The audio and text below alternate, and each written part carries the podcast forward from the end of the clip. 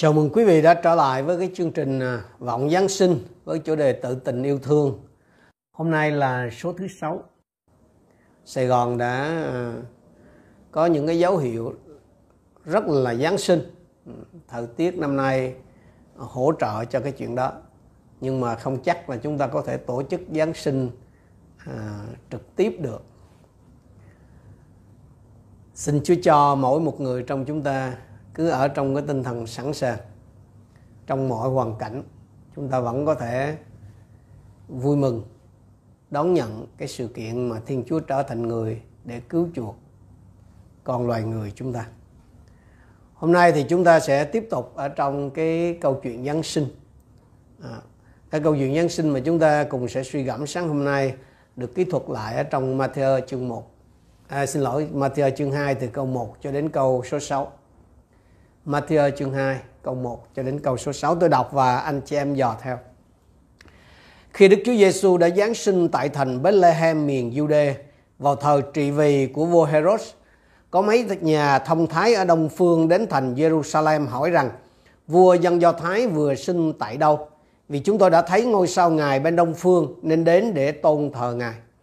Nghe tin ấy, vua Herod cùng cả thành Jerusalem đều bối rối vua triệu tập các thầy tế lễ cả và các thầy thông giáo trong dân lại để hỏi họ đấng Christ được sinh tại đâu. Họ tâu rằng tại thành Bethlehem miền Jude vì có lời tiên tri chép rằng hỡi Bethlehem thuộc Jude người đâu kém gì những thành phố hàng đầu của Jude vì từ ngươi sẽ xuất hiện một lãnh tụ người sẽ chăn dắt dân Israel của ta. Hầu hết thì chúng ta đều quen thuộc với cái, cái câu chuyện này À, nhưng thay vì là các nhà thông thái đó hay là cái từ cổ trong văn dịch cũ dịch là các bác sĩ sĩ ở đây là người nghe anh chị em. Còn bác ở đây là uyên bác là học rộng biết nhiều đó. Có nghĩa là nó xuất phát từ cái cụm từ là bác cổ thông kim tức là hiểu hết đời xưa mà thông suốt đời nay. À, đó là từ cái chỗ ở trong kinh thánh ghi là các nhà thông thái hay là các vị bác sĩ theo bản dịch cũ. Thì à, chúng ta quá quen với cái hình ảnh là có ba vị vua. Ừ, không biết từ đâu ra ba cái kẻ xoắn ngôi này không phải vua đây là những nhà thông thái tương tự như là hình ảnh ông già Noel đó, nó chiếm spotlight mỗi mùa Giáng sinh trong khi là Giáng sinh đó là sinh nhật của Chúa Giêsu anh, à, anh chị em có biết là cái hình ảnh ông già Noel râu trắng mà áo đỏ có cái khuôn mặt phúc hậu là sản phẩm quảng cáo của cái hãng Coca-Cola vào năm 1931 không? Ừ. Cho nên có rất là nhiều điều mà ngày hôm nay tôi và anh em à, tiếp nhận nhưng thật sự nó không có xuất phát từ kinh thánh nhưng mà sáng hôm nay chúng ta chưa có cái thì giờ để điểm danh mấy cái chuyện đó. Hôm nay thì chúng ta sẽ cùng suy gẫm về cái nhóm học giả tại Jerusalem thời bấy giờ. Tức là những cái vị tư tế và các vị chuyên gia kinh luật tức là các thầy thông giáo mà thôi. À, theo anh chị em thì những cái người lãnh đạo tôn giáo và các cái học giả tôn giáo tức là các cái thầy thông giáo này có biết gì về cái sự đến của đấng Messia không? Biết quá rõ là đằng khác luôn. À, có thể nói rằng họ là cái thành phần tinh hoa của dân tộc do thái là những cái bộ óc lỗi lạc đó anh chị em họ là những cái chuyên gia về lời chúa. Ngày đêm họ nghiên cứu lời chúa ở trong kinh cựu ước này. Họ yêu mến lời chúa. Họ quý trọng lời chúa. Họ sẵn sàng bảo vệ thánh thư là bằng mọi giá. À, cái người Pharisee trẻ tuổi tên là Sauler mà về sau là cái sứ đồ Phaolô đó đó là chân dung của các cái học giả này. À, nếu chúng ta so sánh các cái học giả đến từ đông phương thì cái sự hiểu biết về đấng Messia của các cái lãnh đạo tôn giáo và các cái thầy thông giáo người Do Thái là ở một cái trình cao chót vót luôn, ngất ngưỡng luôn. Vậy mà các cái thầy thông giáo lại không đến gặp đấng Messia là tại làm sao? Còn nữa, Jerusalem nó chỉ cách Bethlehem tầm 6 dặm tức là vào tầm khoảng 10 cây số thôi. Ừ. Trong khi các học giả Đông phương á, thì từ tích mù khơi họ lặn lội đến Bethlehem để tìm à, để ra mắt cái vị vua của dân Juda. Còn các học giả người Do Thái đó thì sát một bên thì lại không. Chúng ta xem lại cái câu 3 đến câu 6 nghe tin ấy vua Herod cùng cả thành Jerusalem đều bối rối. Vua triệu tập các thầy tế lễ cả và các thầy thông giáo trong dân lại để hỏi họ đấng Christ được sinh tại đâu? Họ tâu rằng tại thành Bethlehem miền Jude vì có lời tiên tri chép rằng hỡi Bethlehem thuộc Jude Người đâu kém gì những thành phố hàng đầu của Jude vì từ ngươi sẽ xuất hiện một lãnh tụ, người sẽ chăn dắt dân Israel của ta. Khi vua Herod hỏi là đấng Christ được sinh tại đâu thì các vị lãnh đạo và các học giả tôn giáo liền trả lời ngay và luôn Bethlehem. Tức là không cần tra cứu gì cả thuộc nằm lòng mà. Trời, tưởng hỏi cái gì khó mà cái lẽ tẻ này nhầm nhò gì? Không chỉ biết là Bethlehem những cái học giả này còn biết rằng đấng đó sẽ là lãnh tụ. Đấng đó sẽ là cái người chăn dắt Israel nữa kìa. Biết hết, biết rõ ràng luôn. Nhưng mà tại sao họ lại không đến Bethlehem để gặp cứu Chúa? Có ba cái lý do. Có thể khiến cho những thầy thông giáo và những thầy tế lễ cả này không đến tìm gặp cứu Chúa. Dầu rằng mỗi một tuần họ liên tục rao giảng về chuyện này. Thứ nhất, đó là cái kiến thức của họ, khiến họ trở nên lười nhác về cái phương diện thực tiễn. Cái kiến thức của họ khiến cho họ trở nên lười nhác về cái phương diện thực tiễn. Không có gì sai trong cái chuyện hiểu biết nhiều, thưa anh chị em nhưng mà vấn đề là chúng ta làm gì với những cái vốn kiến thức mà mình có? Anh chị em có thể dành nhiều thì giờ để nghiên cứu, để so sánh, để đối chiếu nhiều cái quan điểm, nhiều cái trường phái khác nhau về một cái vấn đề nào đó, về một cái đề tài nào đó. Anh chị em có thể đọc rất là nhiều tài liệu, sách vở, rồi tranh luận rất là nhiều cái ý tưởng, nhưng mà lại không bao giờ cam kết thực hiện bất cứ điều gì. Nếu đúng là như thế đó, thì anh chị em là những cái người mà follow nói đến ở trong Timothy nhì chương 3 câu 7 là học hoài mà không bao giờ thông biết lẽ thật cái kiến thức hay cái sự hiểu biết là tốt. Nhưng đến một cái thời điểm đó, anh chị em phải quyết định đâu là những gì mà anh chị em phải tin một cách cá nhân. Bảo rằng mình đi lễ thường xuyên, bảo rằng là mình biết được cái sự khác biệt giữa công giáo và tin lành, sự khác biệt giữa nhà thờ và tư gia. Mình từng học ông này, ông kia, thường xuyên nghe ông này, ông kia giảng dạy, vân vân và vân vân. Những cái điều đó là tốt. Nhưng mà nếu chỉ có chừng đó thôi thì chưa đủ, anh chị em cái kiến thức tuyệt vời của anh chị em nó chẳng ích lợi gì nếu anh chị em chưa bao giờ thực hiện một cái cam kết nào đó mang cái tính cá nhân. Cái kiến thức tuyệt vời của anh chị em chẳng có ích lợi gì cho anh chị em cả. Nếu anh em không đem nó vào trong cái thực tiễn đời sống để áp dụng. Cái sự hiểu biết của anh chị em về đạo Chúa về Chúa Giêsu, về Giáng sinh nó có mang lại cái giá trị, nó có mang lại cái ích lợi thiết thực gì cho anh chị em trong cái mùa Giáng sinh này không? Hay hay hay tất cả chỉ là một cái mớ lý thuyết mà thôi. Cái sự hiểu biết của anh chị em có thể giúp người khác tìm gặp được cứu Chúa như những thầy thông giáo do Thái năm xưa. Nhưng nó có giúp ích gì? Nó có lợi ích gì cho anh chị em không? Nếu không là có cái dấu hiệu của những người Pharisee tức là những thầy thông giáo năm xưa ở trong anh chị em. Cái lý do thứ hai mà những học giả kinh thánh do Thái này dù biết rất rõ về đấng Messia và dù ở rất gần Bethlehem, nhưng mà họ không đến tìm gặp cứu Chúa là vì cái vị thế tôn giáo của họ. Cái vị thế tôn giáo của họ đã khiến họ trở nên thờ ơ về phương diện tâm linh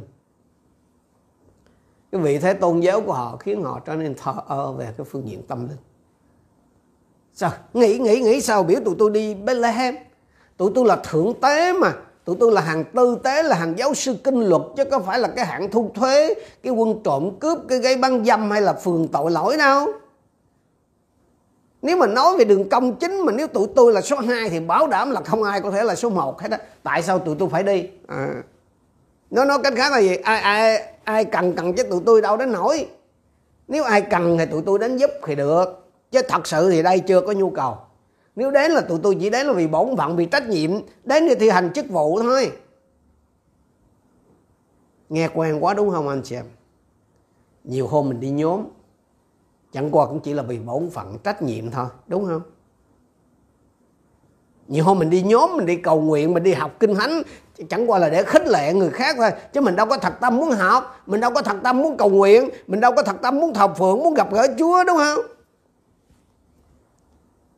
Và thậm chí, hôm đó là sở dĩ mình có mặt tại cái buổi nhóm đó, là đến phiên mình giảng lời chúa. Chứ không thì nghe quen quá, đúng không?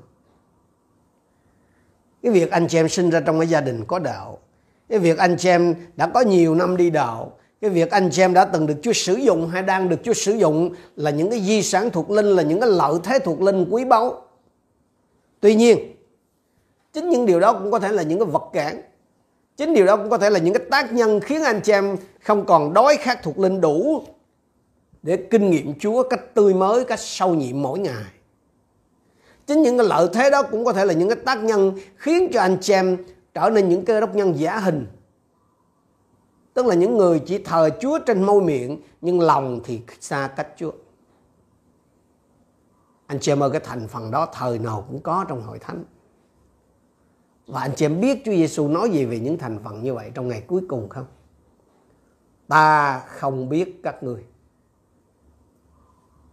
Như vậy thì cái lý do đầu tiên có thể khiến cho những nhà thông giáo, tức là những người rất là thông lầu, kinh sử họ không tìm gặp cứu Chúa dù họ biết rất rõ về đấng Messia và biết rất rõ à, cái nơi chốn mà đấng Messia ra đời cũng như là họ đang ở rất gần là vì cái kiến thức của họ.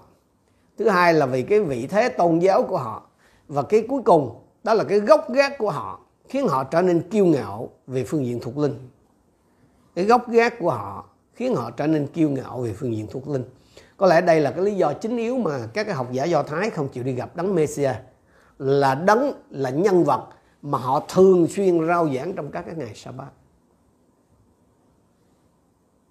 tôi nghĩ là nếu Chúa Giêsu chọn à, khi tôi à, chuẩn bị cái điều này thì tôi nghĩ là nếu Chúa Giêsu mà chọn người Việt Nam đó chọn làm người Việt Nam khi Chúa giáng trần thì khi đó các cái học giả kinh thánh tức là mấy ông thầy thông giáo này thì cũng sẽ là người Việt Nam đúng không? Thì chắc chắn là không có cái chuyện mà mà mà, mà mấy ông thầy thông giáo nào không chịu đi đến Bethlehem gặp cứu Chúa đâu anh em biết sao vì Việt Nam mình rất là xính ngoại. Vì chứ thấy mấy ông ngoại quốc ở đâu mà xí lô xí là là Alehab đi theo liền à. Không không không chỉ bên ngoài ngoài đời đâu mới trọng nha. Ngay trong hội thánh cũng vậy. Cứ nước ngoài vô là là là là là, là xưng là mục sư là là là mình phong là mục sư là giáo sư hết đó. Không cần biết cái gốc cái, cái thành phần cái nghề nghiệp gì của mấy ông mấy bà đó gì hết. Cứ sư hết cứ cho giảng hết dạy hết, cứ mời đặt tay cầu nguyện tân bừng luôn. Nói gì cũng amen hết sao không cần biết nói đúng, nói sai hay là nói cưỡng giải kinh thánh vậy, cứ hệ nước ngoài là tay, mà tay là ok, là mời giảng, là là là mời dạy vô tư. Nhưng mà nhưng mà mấy ông thầy thông giáo do thái thì ông không có cảnh đó đâu. Họ khác. Tự dân ở đâu có mấy ông ngoại quốc ở đâu tới ờ, tới đây rồi bảo là thấy có ngôi sao của đấng Messia bên xứ của mấy ông. Sao gì sao nào? Ở đâu? Sao sao tụi tôi không thấy mà mấy ông thấy được? Chẳng có mình nhìn bộ dạng của mấy ông em bụi bặm mà lem luốc, ăn mặc gì mà không giống ai, lè phè, không có kỉnh quyền. Nói năng thì bổ bả bạc mạng, không có theo cái khuôn phép gì đâu trời. Rồi còn đi đứng hả? Thấy tụi tôi không? Chậm rãi này khoan thai này không đi bộ thì cùng lắm chỉ cỡ lừa thôi, chứ còn mấy ông tìm cứu chuối nhưng mà tưng chơi phân khấu lớn không à.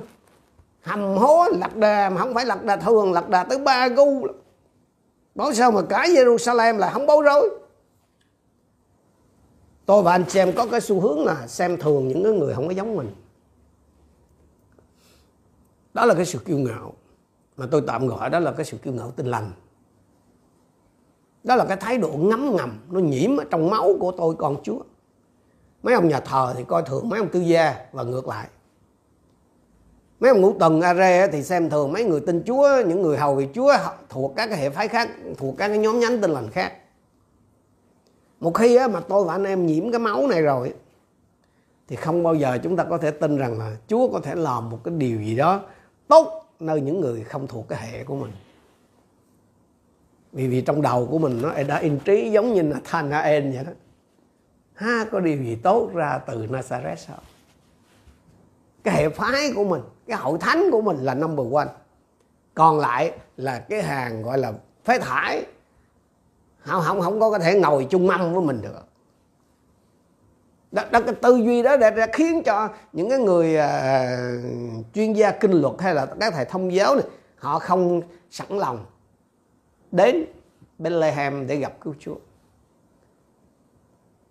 khi khi tôi và anh em nhiễm cái máu này rồi đó thì thì khi mà mình nghe thí dụ như mình nghe ai đó làm chứng là à, Chúa đang thăm viếng một cái cái hội thánh nào đó một cái nhà thờ nào thì mình sẽ, sẽ cái gì? Chúa phân thân cái chi hội đó thuộc hội thánh là Việt Nam ấy. Tôi tôi không tin. Ông ông nói sao? Cái ông một sư nhà thờ đó mà đang được Chúa sức giàu cái đặc biệt á tôi tôi không tin. Chúa mà có thẩm viếng Chúa mà có phân thân thì chắc chắn phải là chỗ mình nè hội thánh ngũ tầng mình nè. Chứ chứ mấy ông nhà thờ mấy ông đắp tích là làm sao có cửa? Đó, cái tư duy đó nó nó sẽ hiển hiện ở trong chúng ta.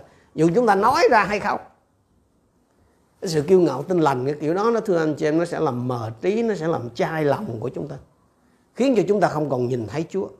Khiến cho chúng ta không còn nhìn thấy cái sự hiện diện của Chúa nơi những con người nơi những cái vùng đất mà Chúa đang hành động nữa. Thật ra thì cũng ba ba chục bốn chục năm về trước chẳng phải Chúa đã từng thăm viếng hội thánh tinh lành Việt Nam đó sao? Chẳng phải Chúa đã từng sức giàu cách đặc biệt trên trên bốn tàu tới Chúa là một sự Nguyễn Hữu Cương rồi một sự Hồ Hiếu Hạ rồi một sự Trọng Mai rồi một sự Đinh Thiên Tứ đó sao?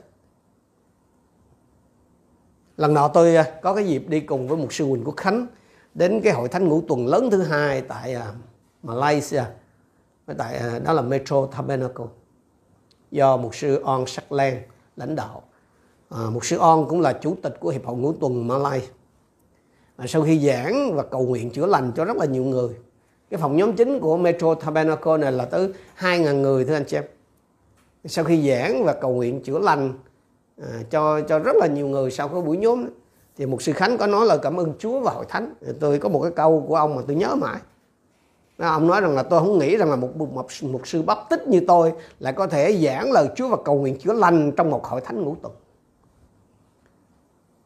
quý vị ơi, xin hãy canh giữ cái tấm lòng của chúng ta. Đừng để cho cái sự kiêu ngạo tinh lành của chúng ta nó ngăn cản chúng ta đến cùng Chúa, nếm biết Chúa một cách tươi mới luôn. Vì vì cái nếu cái tấm lòng của của chúng ta nó có vấn đề, nếu lòng của tôi và quý vị nó sơ cứng thì không có cái kinh nghiệm tôn giáo nào có thể cứu được chúng ta. Không có cái kiến thức kinh thánh nào có thể tạo ra sự khác biệt nơi chúng ta hết đó và khi đó đó tầm 10 cây số, chứ mà một cây số hay là thậm chí là nửa cây số chúng ta cũng không thèm đến nữa.